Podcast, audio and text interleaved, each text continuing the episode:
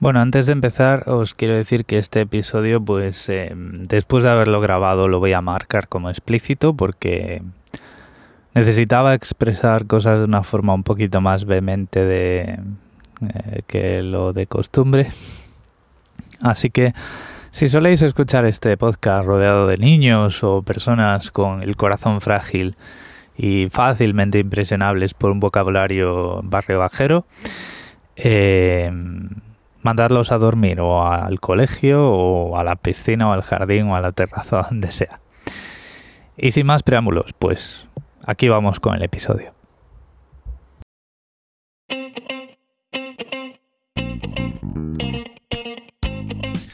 Hola, ¿qué tal? Yo soy Gabriel y esto es Sobre la Marcha, mi podcast sobre tecnología, curiosidades y el día a día desde Australia.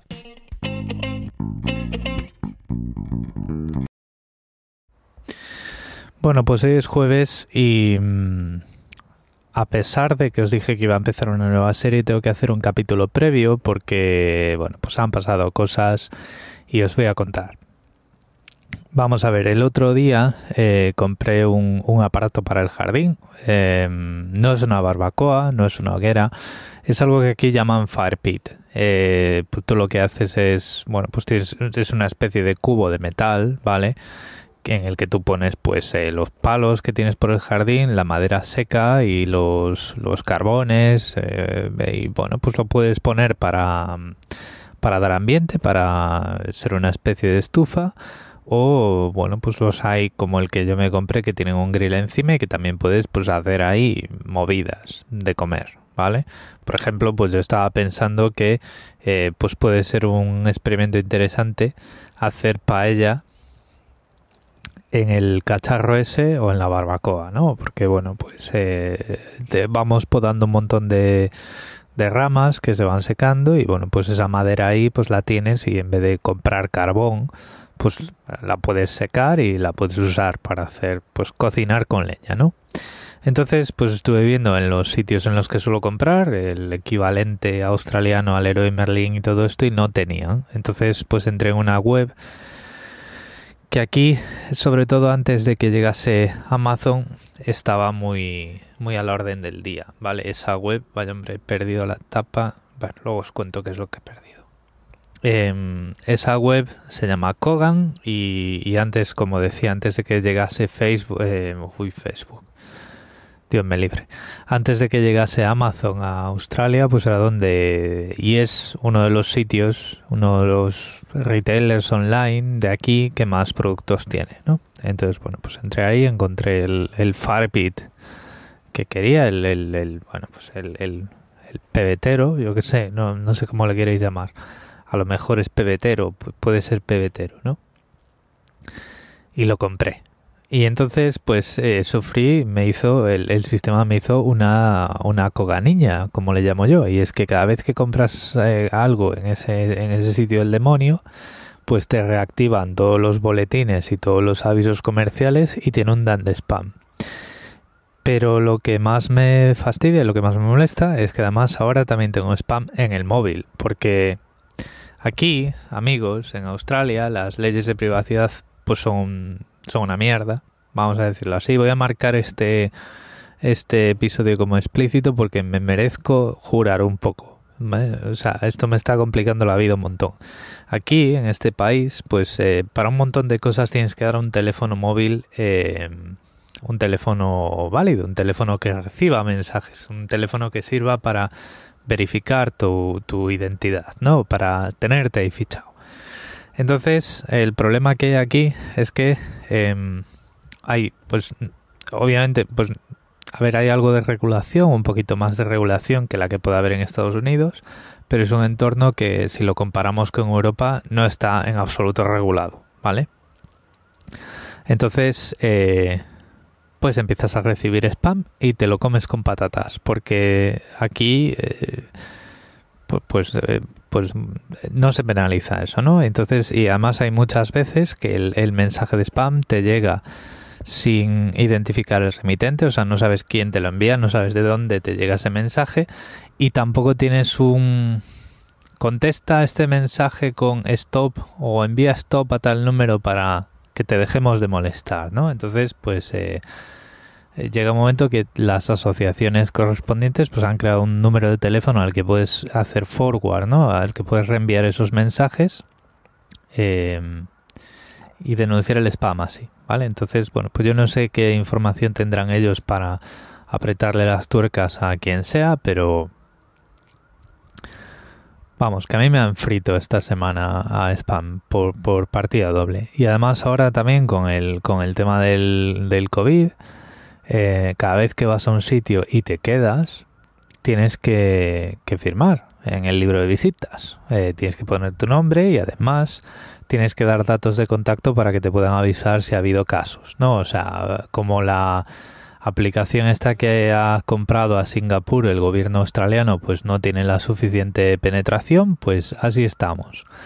Y, mm, y nada, pues me están friendo. Me están friendo el número de teléfono y me están friendo el número de teléfono y me están poniendo nerviosos porque cuando el número de teléfono y el, el nombre, como en el caso del, de los libros de visitas del COVID, eh, se filtran los dos juntos y saben quién eres con tu nombre y apellidos, pues em, es ya cuestión de tiempo de que alguna otra empresa con tus datos personales tenga una brecha para que, bueno, pues eh, gente por ahí pueda comprar y puedan em, soltar los bots hacer intentos de portabilidad de SIMs y hacerte pues portabilidades no solicitadas y en definitiva robar tu identidad. Robar tu identidad que, bueno, pues cuando eh, pues tienes que estar localizable y tienes que estar localizable por el departamento de inmigración, como es mi caso con el tema del visado, que por muy permanente que sea, es un visado que hay que tener eh, en orden todo y demás, pues, pues hombre, eh, no mola que te, que te estén exponiendo de esta forma y que estén por ahí, que estén por ahí tus datos personales pululando eh, de esa forma tan indiscriminada, ¿vale?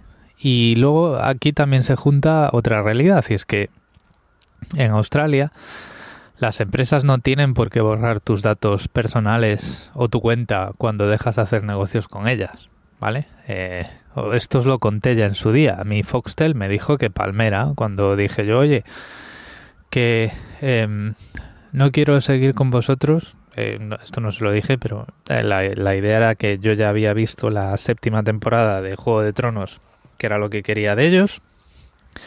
No quiero seguir con vosotros, borrad mi cuenta. No, no, eh, la cuenta no la borramos, te la desactivamos. Y pues ya cuando vuelvas, pues tienes ahí todos tus datos. Y yo, no, pero mira, es que estos datos personales y tal. Me decían que no, que no, que esto no es Europa, chaval. Que aquí nos quedamos con tus datos de por vida y tú, pues, ahí te la envainas, que no, no tienes nada que hacer aquí.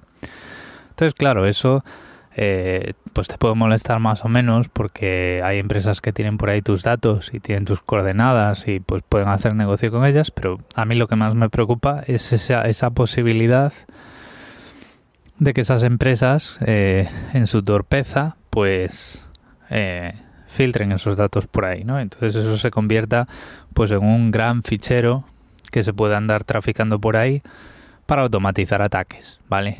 Además, aquí em, eh, las empresas son muy aficionadas a utilizar autenticación por, por conocimiento, es decir, eh, a ti te preguntan cosas acerca tuya y con eso pues ya verifican tu identidad, ¿no? Como si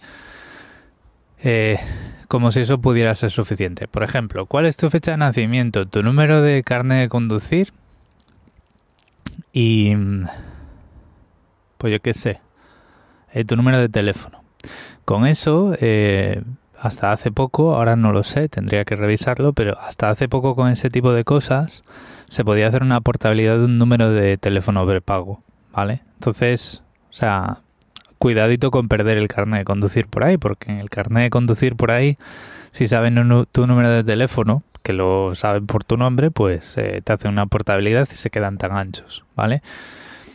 Y luego está también que aquí todo lo que se legisla se legisla en favor de la competencia. Entonces aquí, por ejemplo, las portabilidades eh, llevan 20 segundos. Tú pides la portabilidad, eh, te llega un, un mensaje corto al número, al, al operador antiguo, llegamos a hacer la portabilidad.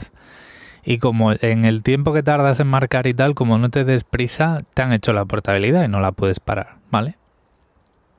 Entonces, pues, pues así estamos. Y al final la decisión que he tomado es que pues eh, me voy a comprar otro número de prepago que eh, no, lo, no se lo voy a dar a nadie, absolutamente a nadie, excepto a aquellos organismos de los que pues depende mi dinero o mi visado. y ya está, y se acabó. Y ese, ese número de teléfono va a ser para recibir mensajes de esta gente, llamadas de esta gente con las que yo pueda verificar mi identidad. Y al no publicar en absoluto y en ningún registro ese teléfono, pero ni siquiera dárselo a mis familiares o amigos para que lo guarden en su agenda de contactos, porque pues lo guardan en su agenda de contactos con tu nombre y pues eso ya está por ahí, ¿no? O sea, no has hecho nada.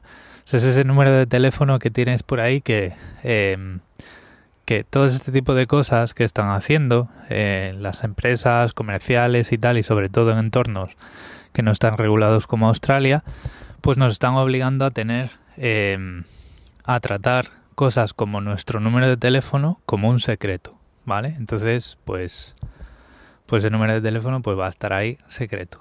Y, y bueno, pues eh, de momento ese número de teléfono pues va a estar en otro teléfono aparte que tengo por ahí en un cajón.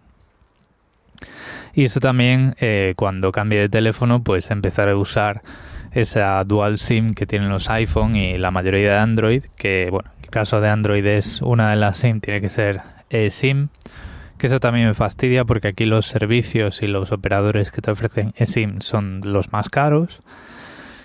Pero bueno, lo que está claro es que eh, aquí la privacidad es una cuestión de dinero, es un privilegio, tiene un coste y, y bueno, pues os lo quería comentar para que, bueno, pues cuando estéis un poco fritos de la burocracia y las regulaciones de Europa, pues eh, penséis que cuando este tipo de cosas que a veces pues parecen un engorro faltan, pues es, las echas en falta, ¿no? Porque ves hasta dónde pueden llegar. Eh, pues eso, iniciativas privadas que tienen más en cuenta el dinero que pueden sacar de tus datos que el riesgo en el que te están poniendo pues al, tratar esos datos de forma inadecuada, ¿vale? Y, y nada, pues os digo, pero, pero, vamos, que cuesta dinero en... Os puedo contar que ahora mismo para tener ese esquema eh, con la eSIM y la... y el y el segundo número de prepago, los dos en el mismo teléfono y tal, pues podría estar triplicando fácilmente el dinero que me cuesta el, los servicios móviles al mes por esa disponibilidad de SIM. Claro, me diréis, no, pero hombre, pero anda con dos teléfonos por ahí. Bueno, pues andas con dos teléfonos por ahí y como pierdas el teléfono con el número secreto, pues, pues mal vas.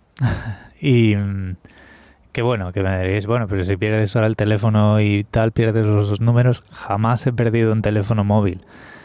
Pero muchas veces cuando llevo dos teléfonos móviles, uno en cada bolsillo, el segundo se queda por ahí en una mesa más tiempo del debido.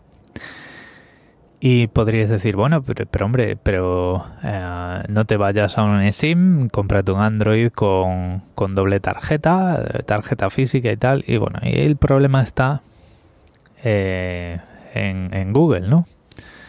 Me dices, no, pero hombre, le pones eh, Lineage OS, OS y ya está. Y ahí el problema está en que el banco que uso, o sea, luego empiezas a tener un montón de, problemas de servicios que utilizas que dependen de tiendas oficiales como la de Apple o como la de Google y tal, y bueno, al final se te empieza a complicar todo y al final, pues bueno, pues también es cierto que Em, podrías gastar menos. Eh, aún así, o sea, tendrías que estar manteniendo dos servicios móviles en vez de uno y eso ya es pues más coste y eso pues refuerza esa idea que os decía de mm, privilegio, ¿no? De esto tiene un coste y si no tienes dinero, pues eh, tienes menos privacidad que si lo tienes, ¿vale? Es cierto que hay esquemas en los que puedes gastar menos, pero luego ya está también el, la conveniencia y el riesgo de que, bueno, pues cuando más aparatos debes en el bolsillo y más aparatos tengas que tener bajo tu control, pues más fácil es perderlos, ¿no?